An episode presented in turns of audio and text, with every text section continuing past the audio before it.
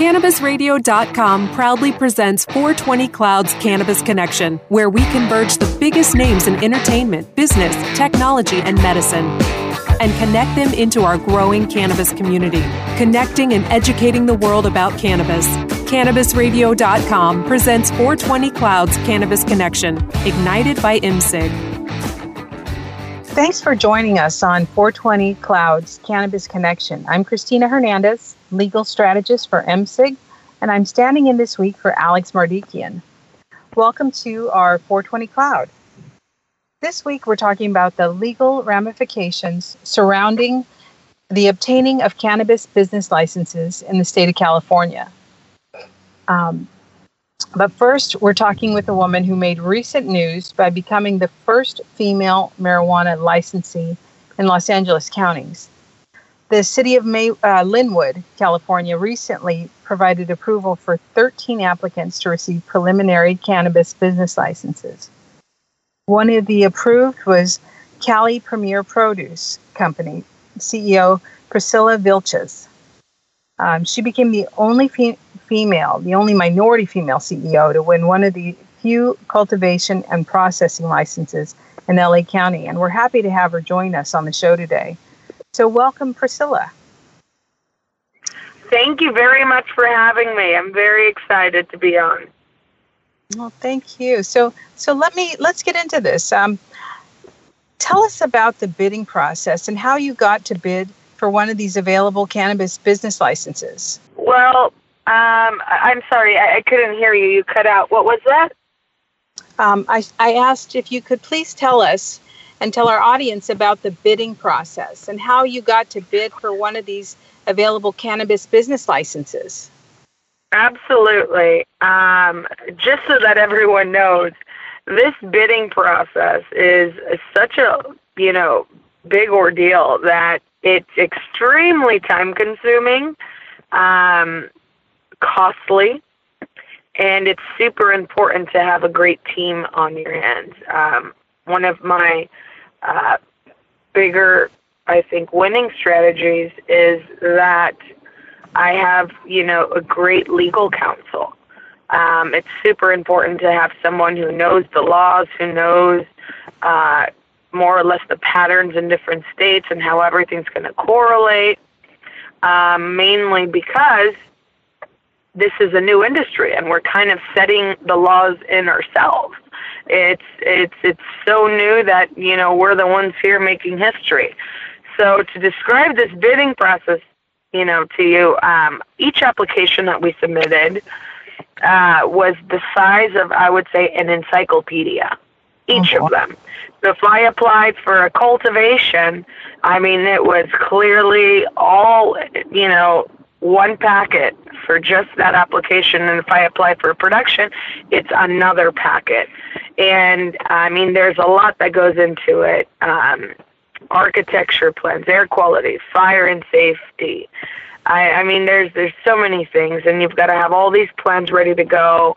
Your security plan, your employee handbook. I mean, if you want to prepare a successful application, all of these things have to go into it. And I believe that if you have a good team to who helps you prepare for uh, an ordeal like this, then uh, you know you will be successful and prevail and that's exactly what we did uh, twice. We did it in the state of Nevada, which was extremely difficult, and we did it now in the state of California, hence the city of Lynwood. Wow, good for you. That's fantastic. Thank you. Now, reading about your background, you helped grow several different companies to multi million dollar companies prior to entering into the cannabis space. Tell us about how your experience helped you to consider jumping into the cannabis space. Okay, so my experience all started in healthcare, and um, how that helped me was because healthcare itself is extremely highly regulated. And being able to kind of transcend all of that knowledge and experience into an industry that is so new allowed me to uh, make a name for myself in being able to kind of dictate and, and lead in, in such a new industry like this.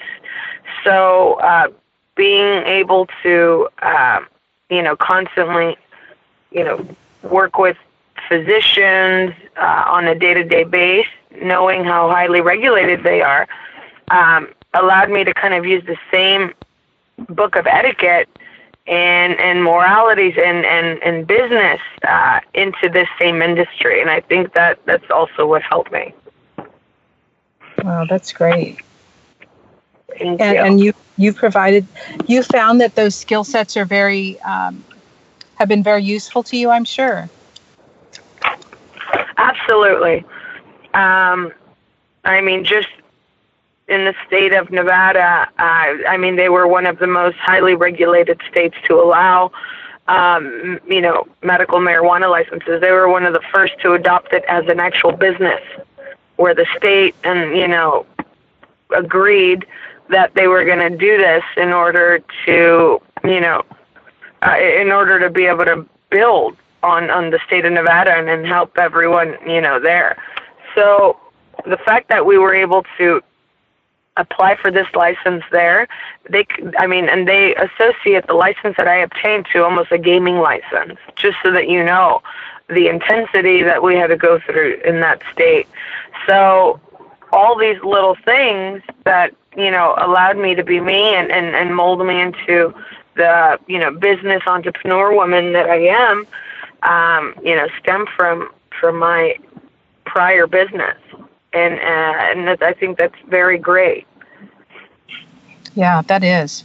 Congratulations. Thank um, you. Now, you're the first minority female CEO to receive this kind of cannabis business licensing. Talk to me about how you yeah. feel about becoming a symbol of gender diversity and empowerment in the ca- in the cannabis space. Well, I first of all, I was the first female minority CEO and the youngest in the state of Nevada. But I was the only female who applied in the city of Lynwood who got the license. And I mean, we were very taken back with it um, and proud. Uh, proud because I am a minority and, and proud because I am a woman. Uh, but the advice that I would give to people out there who are striving to do exactly what it is that I have done for myself is um, I growing up and you know building my business you know always uh, never looked at myself you know as as a female. I never made excuses for myself uh, you know because I was Hispanic. I never um, um, you know, made you know excuses for myself if things didn't go wrong, and and you know blamed it on these reasons. I would go, you know, to a table full of men in such a male-dominated industry, whether it be healthcare, uh, whether it be marijuana, and I would look at myself like an equal, if not even better. And it's important that everyone always remembers that because the second you start making excuses for yourself is is when you know things are not going to you know go according to to what they should be and and that'll always be your fallback excuse. You have to strive continue and then look forward. And that's been uh kind of my vision and and you know succeeding and, and excelling in anything that i put my mind to. Oh good for you Okay. And um, now, what's left for you to do before you start operations? Well, in the city of Lynwood, we were just granted our licenses. We're actually waiting for a permit in hand so that we can break ground. So we're hoping to be operational and sell our first product before uh, January 2018. We're hoping to, you know, have our first product ready to sell by December 15th, 2017. Wow. And that's right around the corner. Yeah. That's right around the corner. We're super excited. That's great. How can other businesses and our listeners reach out to you?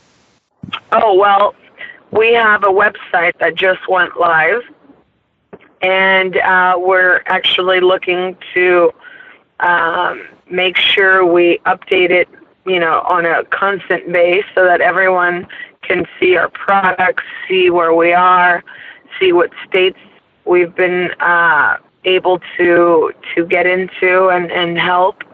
Um, but our website is www.premiumproducenv.com. Fantastic. Well, thank you for joining us, Priscilla. Um, it's been a, a, real pleasure, and um, I'm very excited that you were on the show and you were able to um, impart all your knowledge. Oh, thank you so much. Thank you for having me. Coming up, we will be joined by uh, Los Angeles attorney and founding member of the National Latina Businesswomen Association, Julia Silva. Stay with us. More of 420 Clouds Cannabis Connection coming up. But first, let's connect you with our sponsors. Are you disturbed by the prescription medication commercials on television and their endless list of side effects? They go on and on, and you end up having to take multiple pills to counteract the problems caused by the first pill. It never ends. Have you looked into CBD as a more natural option? At Saturn Ranch, we produce all natural CBD topicals and THC infused edibles. Premium lab tested hemp derived CBD is the most important ingredient in our products. From topical balms, salt scrubs, bath soaking salts to tinctures and edibles, you're sure to find something to help. Family owned and operated, we at Saturn Ranch believe in and use our products daily. Don't put anything on your body that you wouldn't put in your body. SaturnRanch.com. Strainwise Consulting is the most sought after consulting company for cannabis business applications and management contracts. We consulted on the first recreational license in the world and have had an over 95% success rate on applications submitted. The industry is growing at such an exponential rate that building a powerful and lasting cannabis business is a number one priority. Here's Strainwise's Sean Eubanks. In our first five years, we branded and supported nine medical and recreational marijuana dispensaries and approximately 160,000 square feet of sophisticated and efficient product cultivation. Strainwise Consulting has the experience and expertise to guide you through the process.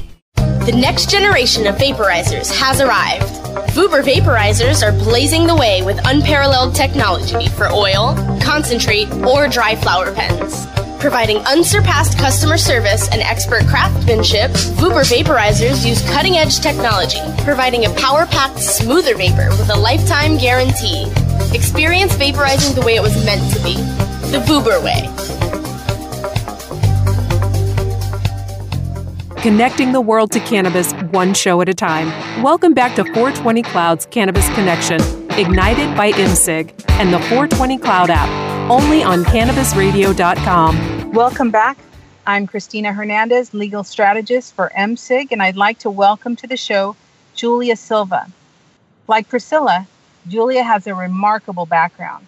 At the age of 20, she was an elected official as the youngest and the first Latina elected to the city council for the city of Hawaiian Gardens, California. She brings over 30 years' experience as an elected public official and public policymaker. She is active in the community and provides pro bono services to nonprofit organizations that seek to empower the community. So, without further ado, here is my interview with Julia Silva. Thanks so much for being here, Julia. Oh, thank you, Christina. It's a pleasure. I have just a couple of questions for you in terms of um, of the uh, licenses for um, for cannabis. Um, so, first, if you could, please explain to me the process to receive a license um, in terms and, and to be compliant in in some of the local cities in the greater Los Angeles area. Okay. Um, the cannabis license is regulated by local government and by state law. So you have two sets of regulations that you must comply with. In the local arena, we are also governed by state law. So we have to make sure that um, the local regulations are consistent with state law. So when you are applying for a local cannabis permit, you uh, essentially need to additionally be in compliance with the state laws, uh, i.e., it has to be 600 feet radius from a school. Uh, testing labs cannot be in the same location as a dispensary, and those generic state laws apply. And so essentially with the local government, it's two licenses. You need your local cannabis license where they uh, the cities conduct background checks, they conduct financial sourcing where your source of revenue is.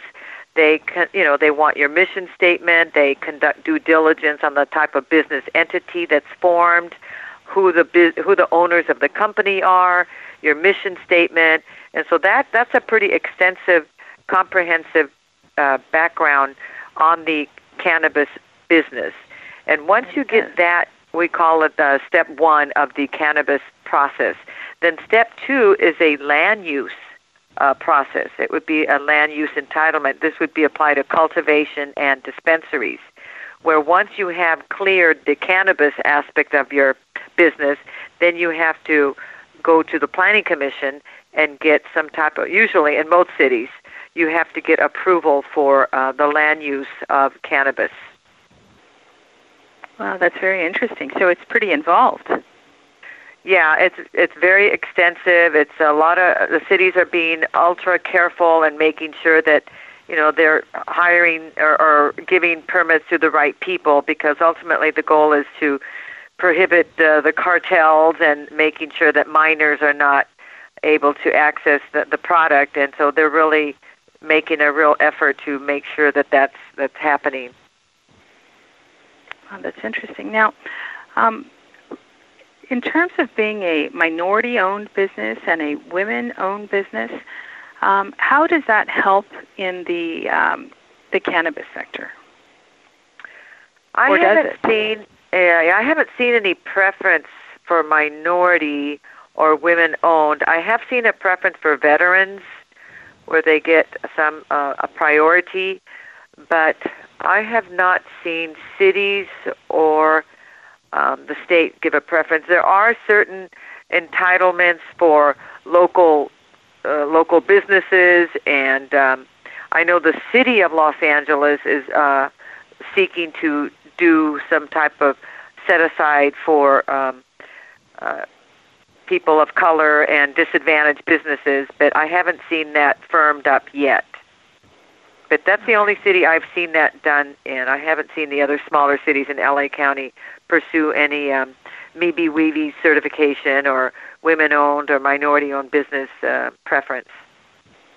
And so typically in typically in the business sector, what do those certifications do for businesses?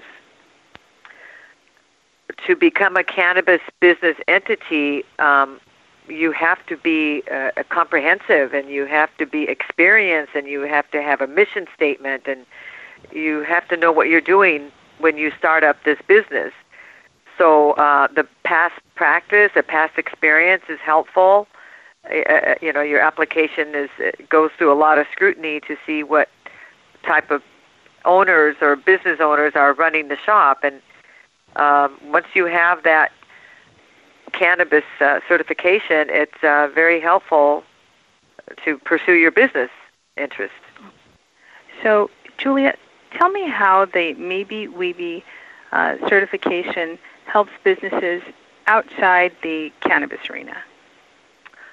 Well, I have uh, observed that the MBE WBE certification uh, assists small business and minority business enterprises uh, obtain preference and certain opportunities uh, to conduct business with public agencies, uh, especially if they're federally funded. I know LAUSD has certain MBE WBE preferences, the city and the state. So they're there to provide opportunities to minority and small business enterprises, government oh, contracts. That's great. Now, what kind of obstacles have you seen for people attempting to get a license in the uh, cannabis industry? Uh, the obstacles. It's very expensive, and probably the most, um, the most, uh, uh, the biggest obstacle is uh, lack of uh, possession or title to real estate, because you shouldn't even apply and submit an application unless you have some type of real estate interest, either as a tenant or as a, a real property owner. And a lot of the properties have been already usurped by uh, the sophisticated people that have their antennas out to get property.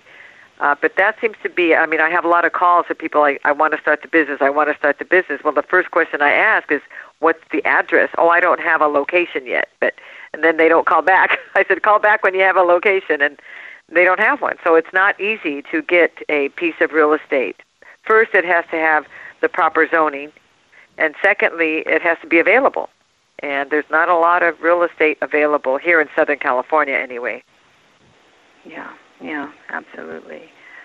Um, now, in terms of the uh, new LA City Council Commission, uh, where do you see that commission in terms of um, their support for the cannabis industry?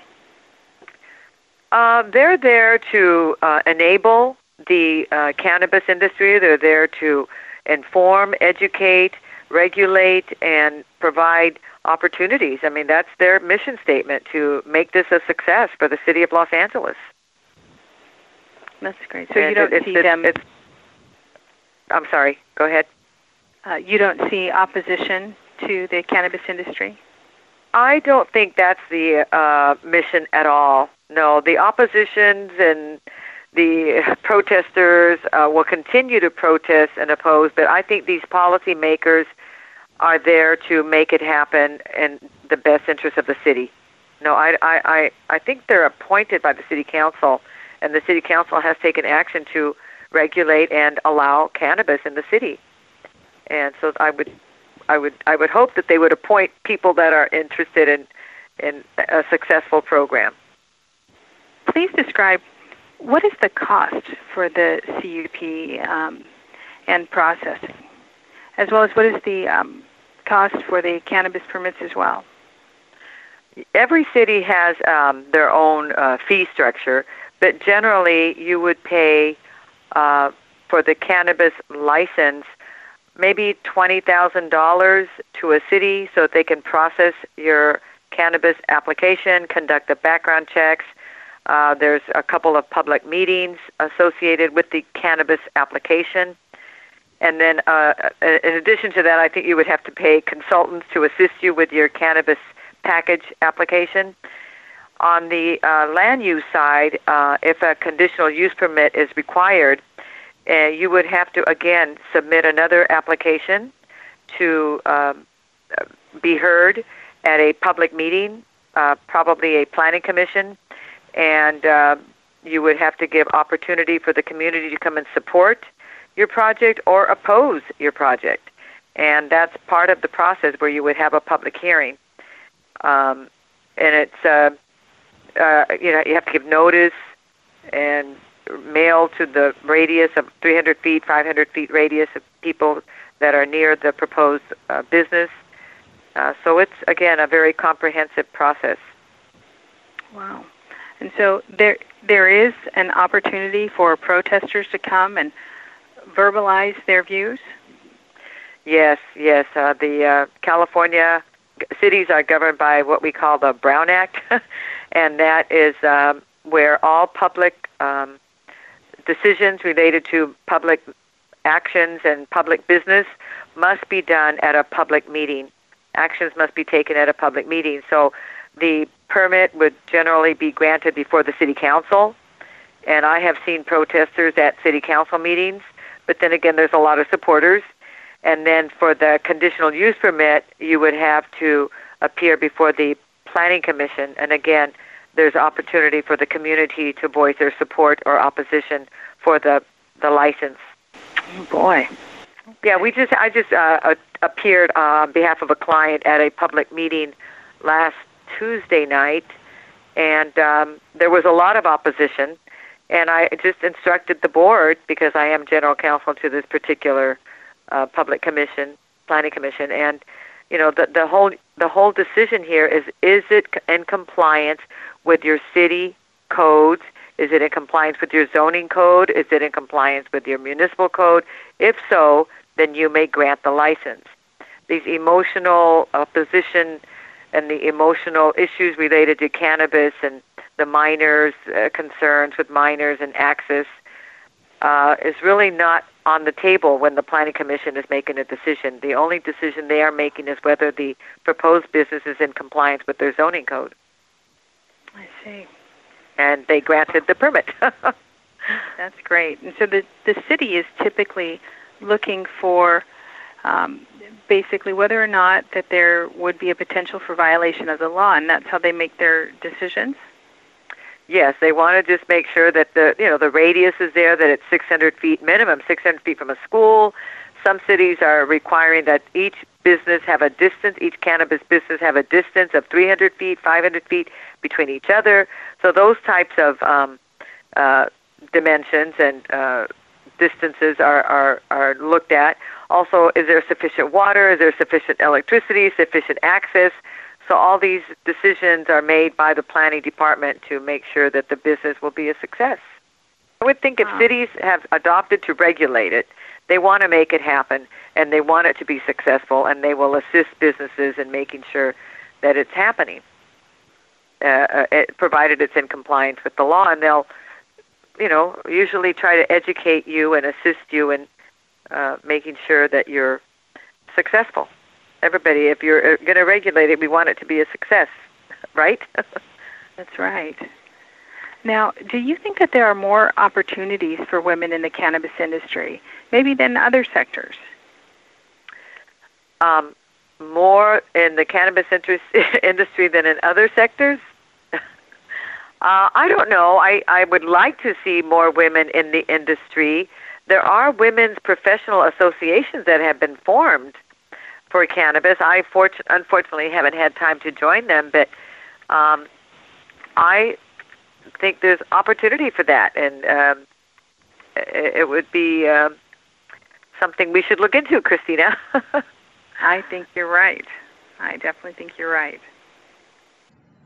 Once again, I want to thank Julia Silva and Priscilla Vilches for this special edition of 420 Clouds Cannabis Connection. If you want to find out more about mCig, go to msiggroup.com or check out our ticker symbol on the OTC, spelled M C I G. Download the 420 Cloud app available on both Android and Apple. Open the doors to opportunity throughout the nation by posting your free ads at 420jobsearch.com. You can download episodes of 420 Cloud's Cannabis Connection at cannabisradio.com or subscribe to the show on iTunes, Stitcher, and iHeartRadio. Thank you for listening.